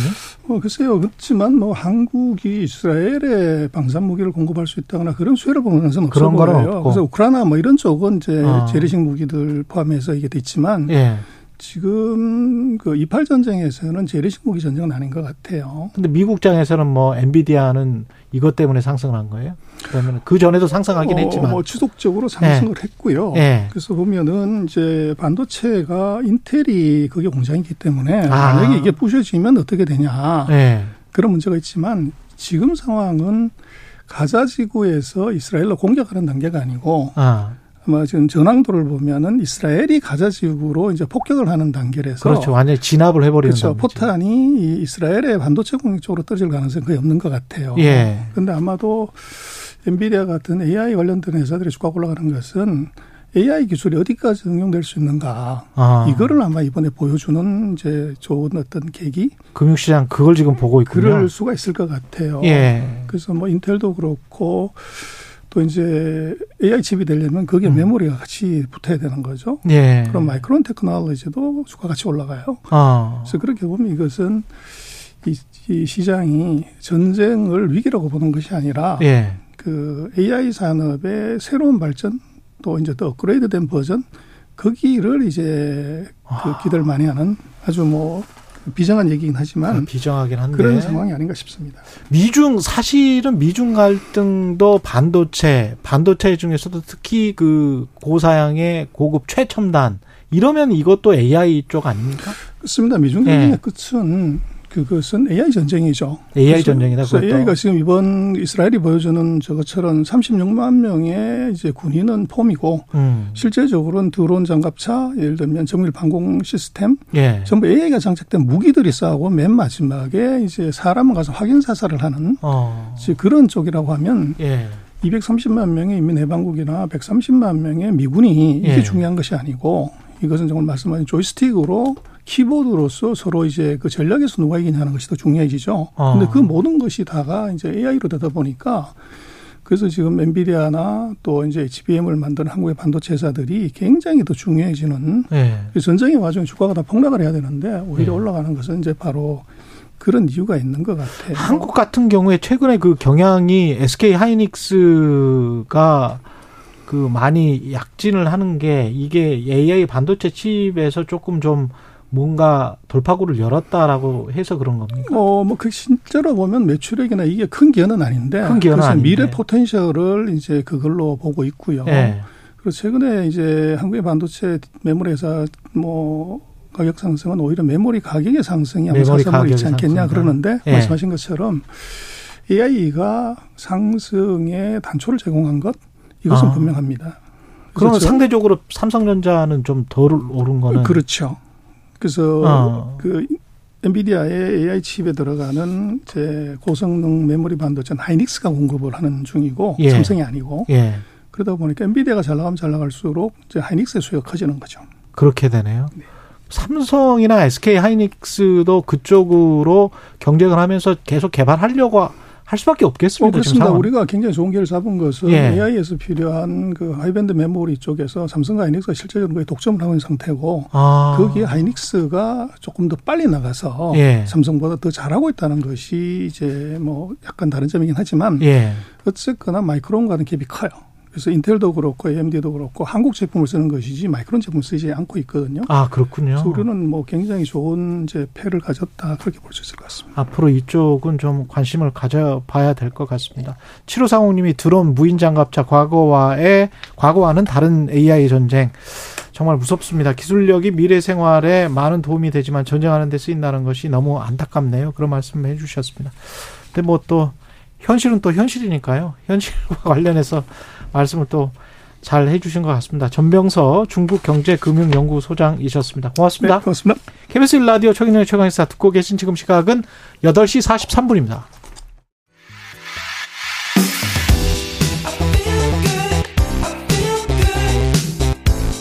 세상에 이익이 되는 방송 최경영의 최강 시사 네, 가자 지구에 이스라엘 지상군 투입이 임박했다는 관측 나오면서 예, 위기감이 고조되고 있는데 이스라엘 하마스 전쟁 진행 상황과 쟁점 박현도 서강대학교 유로메나 연구소 어, 교수님 나오셨습니다. 안녕하세요. 네, 안녕하세요. 예. 교전 지금 10일째 진, 진행 중인데 압도적으로 이스라엘이 뭐 앞서 나가고 있다고 봐야 되겠습니까? 뭐 어른과 아이의 싸움이죠. 어, 어른과 아이의 싸움이다. 네, 예. 뭐 상대가 되지는 않고요. 예. 다만 지금 지상군 투입을 바로 앞에 두고 음. 이 모래 폭풍이 불어, 불고 있거든요. 예. 그래서 지금 잠시 지연됐다는 보도가 나왔는데요. 예. 또 상대 그 이란이나 이쪽에서는 이란 역시 이스라엘이 겁을 먹었구나 하고 약간 약 올리는 형태라고 그럴까요? 예. 그러니까 심리전이죠. 예, 심리전. 네, 심리전입니다. 그 굉장히 강한 모래바람이 불고 있는 건 맞습니다. 강한 모래바람이 불고 있다. 그러면은 네. 모래바람이 불면은 사실은 대피를 지금 하라고 했는데 네. 이스라엘 쪽에서는 팔레스타인인들이 대피하는데도 힘들지 않습니까? 모래바람 그런데 때문에. 대피를 어디로 합니까? 그러니까요. 그러니까 예를 들면은 예. 가자 지구가 봉쇄돼 있는데 음. 그 봉쇄를 풀어줘서 주민들이 안전한 곳으로 나오게 할 수 있다면 몰라도 그럼 이스라엘 쪽으로 오라는 이야기는 아니죠. 아우 절대 아니죠. 그건 아니죠. 그러니까 그 안에 도관에 네. 든지인데 음. 우리가 때릴 테니까 음. 우리가 때리 하마스 쪽을 때릴 테니까 너는 하마스 없는 쪽으로 좀 옮겨가라. 근데 하마스 없는 쪽이 어디예요? 가자 그러게요. 지구. 지금 뭐 북쪽으로 옮겨가라고 그랬어요. 이란 네. 이스라엘과 만나는 쪽으로요. 그런데 그게 거기 있는지 없는지 어떻게 합니까? 거기 안 때린다는 보장이 어디 있어요? 북쪽으로 옮겨가라. 네. 남쪽에 있는 사람도 북쪽. 세종시만한 면적이더라고요. 네, 네. 그러니까 이게 움직이지 말라는 얘기입니다. 움직여도 아, 그 도안에 든지 말 그대로 도안에 든지입니다. 그래서 세계에서 가장 큰 감옥이라고 얘기를 하죠. 아, 나갈 데가 없습니다. 지상 작전을 할까요? 어떻게 보세요? 아, 그게 지금 온갖 압력이 다 들어오고 있거든요. 예. 지상작전 못하게 하려는 직접적인 압력은 이란 쪽에서 들어오고 있고요. 이스라엘이 못하게 네, 하려고 예? 하지 말아라. 예. 예, 그래서 지금 이란 이란 같은 경우에는 중국까지 중국한테까지 얘기를 했어요. 예. 중국이 중재 좀 해달라. 예. 예, 그리고 이란에서 어떤 얘기가 나오냐면요. 지금 이란에서 제가 확인한 거는 어, 이란 주민들에게 국민들에게 팔레스타인 가서 싸울 사람하고 손들어 보내니까 250만 명이 지원했어요. 의용군으로 네, 의원군은 250만 명. 예, 이런 보도가 계속 나오고 있어요. 그러니까 아. 어, 이스라엘이 뭐 저거 가서 지금 하, 가자, 만약에. 가자에서 어, 만약에 우리가 원하지 않는 그림이 나오면 음. 준비돼 있다는 얘기고요. 그리고 헤즈볼라 쪽에서도 그러니까 이란 외교부 장관이 헤즈볼라가 가만히 있지 않을 건데 예. 아마 이스라엘이 깜짝 놀란 일이 벌어질 것이라고 그런 식으로 계속 얘기를 하고 있어요. 그러니까 이, 이스라엘의 네타냐후 총리는 뭐 결심을 굳혔습니까? 아니면은 뭐 지금 현재로서는 굳혔다라고 얘기는 나오고 있어요. 뭐 음. 들어가고 그 다음 단계도 있다는 얘기까지 나올 정도로 음. 이스라엘은 뭐 확고한데요. 근데 이스라엘이 그러지 않을 수 없는 게 예. 어, 자국민이 그렇죠. 민간이 1,300명이 죽었잖아요. 그렇죠. 예. 그러니까 군인이어도 문제가 되는데 민간인이 민간인이 죽었으니까 이거를 안 들어가자니 안 들어갈 수가 없겠지. 또 여론은 또 어떻겠습니까? 국민 예. 여론. 우리 입장을 반대로 생각하면. 그렇죠. 예. 그런데 또 들어가자니 또 피해는 장난 아니게 나올 거거든요. 예. 그 군인들이 해서 아무리 어른과 아이들의 싸움이라지만 음. 거기가 지금 시가전을 해야 되고요. 예. 지형을 이스라엘이 인공위성으로 뭐 다 해서 다 파악하고 있다지만 거기서 수십 년 산 사람과 그렇지. 처음 그냥 그 공부하고 들어간 사람하고 음. 그게 알 수가 없지. 알 수가 없죠. 예. 근데 뭐 첨단 무기를 사용해서 무인 뭐 어, 탱크를 넣고 이러면서 최소화시키면서 진압 작전을 수행할 가능성 어떻게 보세요? 아니 그러니까 그게 시가전이 아무 시간? 소용이 없어요. 아무런 소용이 없다. 네, 아무 소용이 없습니다. 네. 이스라엘 군들도 상당히 많이 죽을 거예요. 바이든 대통령은 현 시점에서 이스라엘의 가자지구 점령을 지지하겠냐 이렇게 미국 CBS 방송 인터뷰에서 물어보니까 그것은 큰 실수가 될 것이다라고 생각한다. 그러니까 가자지구 지, 지구 점령을 지지하지는 않는 것 같아요. 미국도. 점령 못 합니다. 아 점령 자체를 못 한다. 예, 점령 자체를 예. 못합니다. 작전하고 빠져나오는 거죠. 예. 그래서 아마 가장 희망적이라면 예. 이스라엘이 안 할 수는 없을 테니까 예. 이번 작전을 모의하고 실행했던 사령관 모하메드 데이프 예.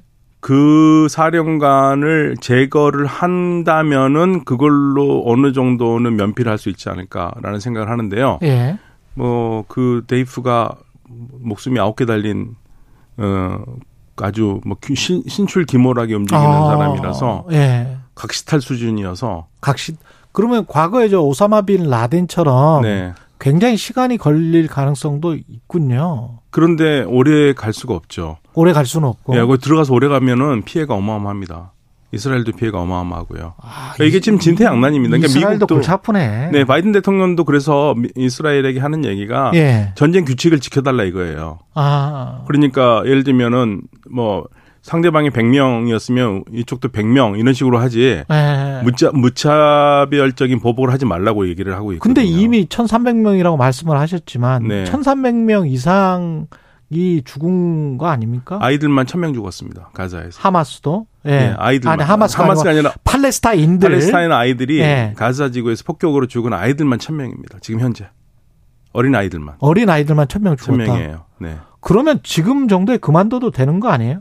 사실은 뭐 보복은 할 건 다 했죠. 폭격을 엄청나게 했으니까. 그렇죠. 예, 폭격을 어마어마하게 했습니다. 지금 이스라엘이 죽은 수보다 훨씬 많아요.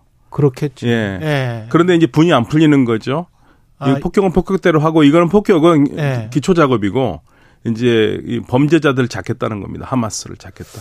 이스라엘 국민들의 정서도 아직 그런 거죠. 국민들의 정서는 뭐 분노 그 자체라고 제가 듣고 있습니다. 근데 네. 하마스가 사실상 거기에서 이제 정부 역할을 했으니까 가자지구에서 팔레스타인들은 어떻게 대응을 할까요? 만약에 팔레스- 들어온다면.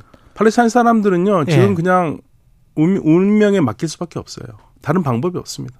다른 데 갈 데도 없지 않습니까? 예를 들면은요 예. 피하라고 그러지만 피할 데도 없고 어차피 음. 폭- 폭탄은 다 떨어질 거고 음. 이스라엘이 북쪽으로 옮겨가라고 그랬는데 100만 명 정도는 옮긴 다음에 공격한다고 그랬거든요. 그랬잖아요. 그럼 100만 명 남는 거잖아요. 예. 그러면 위에 100만 명은 산다 하지만 안에 100만 명 어떻게 할 것이며 아, 그리고 주변 국가들은 폭격을 멈추라고 하지만 북경을 열어주지는 않아요.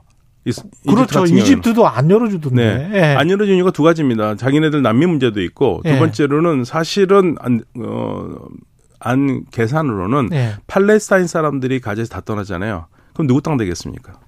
이스라엘 땅. 그렇죠. 그걸 막는 거예요. 아, 이게 답답하네. 근데 네. 그 하마스는 왜 그러면 그때 공격을 했던 건가요? 하마스 뜻대로 지금 되고 있는 겁니까? 아니면 아닙니까? 어, 하마스가 이거 했다면은 네. 계산을 다 했겠죠. 이 정도, 이 정도, 그러니까 예를 들면은요. 예.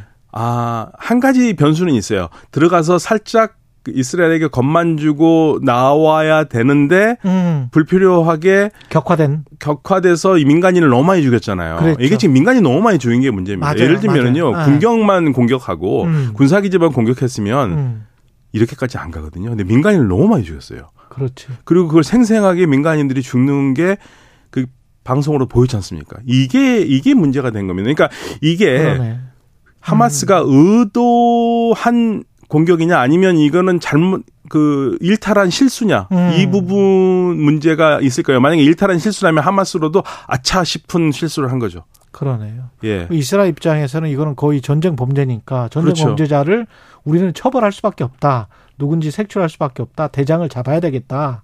이렇게 나올 수밖에 없는 상황이고. 그러니까 하마스도 지금 이번 전쟁에서 얻은 게 없는 게요. 예. 얻은 게 없다고 할 수 있는 게 그동안 하마스를 많이 지지하는 사람들이 많았어요. 아랍 아랍 쪽에서는 예, 어쨌든 간에 저, 그리고 아랍 밖에서도요. 아랍 밖에서도 예. 예. 아, 쟤네들 그래도 독립운동하는 거 아니냐. 아, 그런데 이번에는 민간인들이 죽는 게 실시간으로 다 보이지 않습니까? 예를 그렇죠. 들면은 그 음악 축제 하고 있는데 예. 젊은이들 300명 가까이가 죽었지 않습니까? 그렇죠. 총으로. 그거를 다 본 사람들이라면 야, 이건 아니지 않느냐 생각이 들잖아요. 예, 네. 그건 분명히 아니지. 그래서 지금 심정적으로나마 하마스를 지지했던 사람들이라도 지금 어디서 말을 못 합니다. 아. 이 그런 딜레마를 만들어 버렸어요, 하마스가. 스스로. 그럼 여기에서 지금 키는 그 중간에 가, 가다가 이제 중단시키고 서로 간에 합의할 수 있게 하는 그 키는 어, 누가 가지고 있는 거예요? 어떤 나라가? 아, 확전을 하느냐 안 하느냐 결정을 해야 되는 상황입니다. 아, 그래요? 이스라엘이 이스라엘이 네, 이스라엘 결국 이스라엘이에요. 이스라엘이 어느 정도까지 어 참을 수 있느냐가 문제인데 예. 만약에 참을 수 없다면 이란이 군대를 움직이지는 않을 거예요. 아. 군대를 움직인다면 미- 그 의용군 얘기를 안 하죠. 아, 그렇구나. 네, 군대 움직이면 전쟁이거든요. 그랬군요. 예, 이란은 굳이 혁명 수비대라는 군대를 집어넣지 않고서도 음. 이란을 위해서 싸워줄 수 있는 친이란 시아 민병대가 이라크에도 있죠, 시리아도 있죠, 레바논에도 있습니다. 음. 시리아, 레바논은요, 이라, 이스라엘과 국경을 맞대고 있어요. 이스라엘도 장기전으로 가면은 절대 불리하군요. 예, 그리고 하마스는요, 예. 헤즈볼라나 어, 시아 민병대에 비하면 또 아이예요. 아, 거기는 훨씬 세군요. 거기는 그냥 정규 군이라고 생각하시면 됩니다. 거의 정규군인데. 예, 그리고 날라 날라다니는 로켓도 음. 어 그냥 하마스의 100, 100 만 원도 안 되는 수준의 그 조악한 로켓이 아니라 음. 거기는 우리가 흔히 알고 있는 그 미사일이에요. 그렇군요. 예. 그러니까 이게 확전이 된다면은 예. 이스라엘이 만만치 않은 상황을 겪게 될 거고요. 예. 그래서 미국이 항, 항모로 움직인 겁니다. 그러면 여기에서 중국과 러시아가 뭔가 역할을 해주거나 아니면은 미국이 중국과 러시아를 압박을 해서 어떻게 하라고 하거나 그렇게 해서 중간에 어떻게라는 게 그게 어떤 형태로 다시 그러면 가자지구가 하마스 말고 다른 정치 세력으로 어 대체를 해가지고 이스라엘이 뭔가를 안 친달지 뭐 꼭두가시 정권 같은 걸안 안 친달지 그럴 가능성은 없는 거- 건가요? 하나 더 답답한 얘기 드릴까요? 예. 하마스를 누가 선택했습니까? 팔레스타인들에서 네타냐후가 선택했습니다. counterpart로. 아, 서로 간에 네. 지금 counterpart로 강경하게. 네, 네타냐후가 선택을 했어요. 하마스를 가자에 아, 예. 팔레스타인 자치 정부를 분열시키기 위해서. 아 그렇게 된 거군요. 예, 팔레스타인 자치정부가 서안에 있지 않습니까? 예. 파타라고 그러지 않습니까? 예, 거기하고 파타. 사이가 안 좋잖아요. 그렇죠. 분열시키기 딱 좋죠. 그래서 선택을 한 거예요. EJ로 했는데 네, 이의제를 했는데 지금 이렇게 될 줄을 모르진 않았겠죠. 예, 그러나 이런 아이고. 사건이 나왔어요. 그러니까 이게 어, 정치적 계산으로 하다 보니까 이런 문제가 생깁니다. 야 여기에서 뭔가 그래도 돌파구는 마련을 해야 될 것 같은데. 그러니까 미국이 스스로 가면 좋은데 예. 어, 미국이 할 수 얼마큼 할 수 있을지 모르겠어요. 미국이 가, 미국이 그러려면은 이스라엘을 계속 안, 가를 안 쳐야 되거든요. 음. 근데 그걸 할수 있겠느냐 이거죠. 지금 현재로서 미국 분위기가 아 미국 분위기가 지금 예를 들면은 뭐 CNN 방송에서 아랍계 아- 아나운서들이 전부 다 지금 그 갈려요? 방송에 못 나오게 하다 한다고 할 정도로 이 미국 분위기도 만만치 않거든요. 미치겠네. 네, 그러니까 그러면 러시아나 중국이 한다면 미국이 좋아하겠습니까? 그것도 그것도, 음. 그것도. 아니네. 네. 그러면 러시아가 중국이 해가 중지에 성공한다면 그 그림이 또 전 세계적으로 아 완전히 보여줄 거 아닙니까? 미국은 그렇죠. 이제 끝났구나. 그렇지 어. 않아도 지금 미국 언론에서는 미국이 그 이끌던 어 원극 세상, 예. 이 유니폴로 세상은 끝났고 일극 체제가 끝났다. 예, 일극 체제 끝나고 다극 다극 체제로 간다는 걸 완벽하게 보여주는 게 이번 사건이라고 얘기를 하고 있거든요. 안타깝습니다. 박현도 서강대학교